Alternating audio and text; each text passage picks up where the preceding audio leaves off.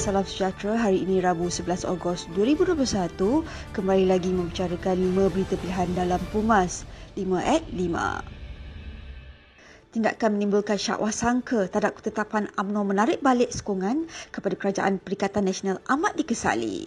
Presiden UMNO, Datuk Seri Dr. Ahmad Zaid Hamidi berkata, persoalan What's Next cuma bertujuan menimbulkan rasa ragu-ragu terhadap perjuangan UMNO untuk menyelamatkan rakyat dan negara.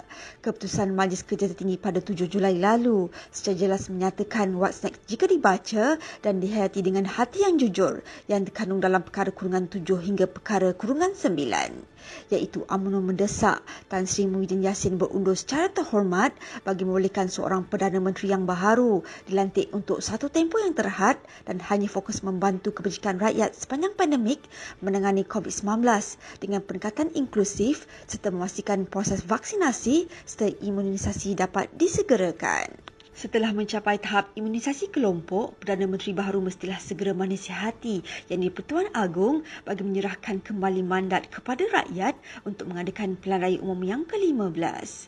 Beliau yang juga pengurusi barisan menegaskan bahawa pendirian UMNO sebagaimana yang diputuskan di Pimpinan Agung UMNO 2020 untuk tidak sesekali menyokong sebarang usaha mencalonkan Datuk Seri Anwar Ibrahim sebagai Perdana Menteri ataupun kerajaan yang ditunjangi oleh DAP Pakatan Harapan. Barisan Kepimpinan Badan Pembangunan UMNO Negeri Sembilan menyokong penuh ketetapan yang telah diputuskan oleh Majlis Kerja Tertinggi yang bersidang pada 3 Ogos 2021.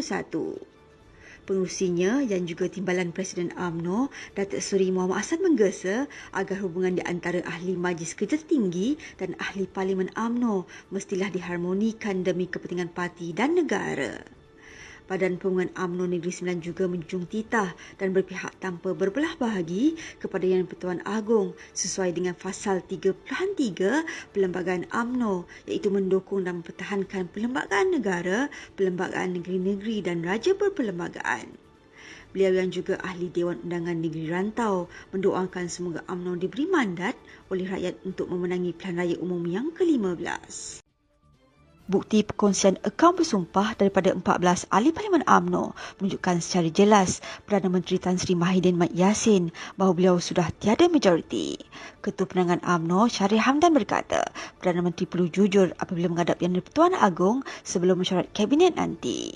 Tegas beliau, jika tiada angka 111, sebut saja tidak ada dan serah kepada kebijaksanaan Yang Pertuan Agong agar baginda tidak mengikut lunas-lunas perlembagaan persekutuan.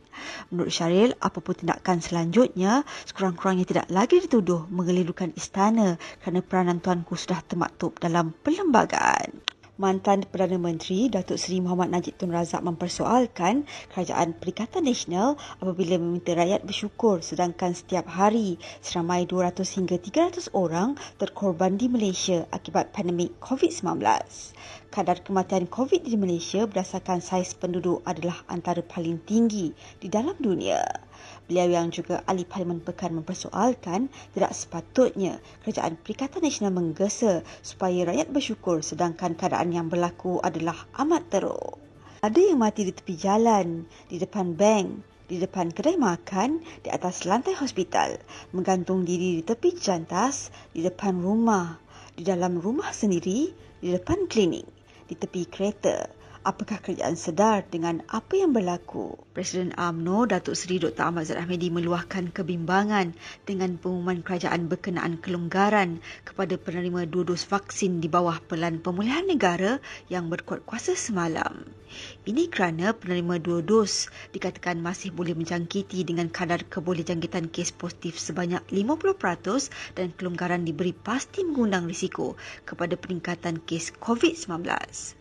Pengurusi Barisan Nasional itu berkata perkara yang lebih dikhawatirkan apabila mereka yang belum divaksin berisiko mendapat jangkitan daripada penerima dua dos yang tidak menunjukkan gejala ketika melancong dan sebagainya kerajaan wajar memberincikan mekanisme penguatkuasaan dan pemantauan yang lebih rapi dan jitu untuk melindungi mereka yang diberi kelonggaran dan orang di sekeliling.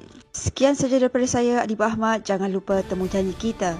Isnin hingga Jumaat jam 5 petang. 5 berita pilihan hanya di Pumas. 5 at 5. Assalamualaikum dan salam muafakat nasional.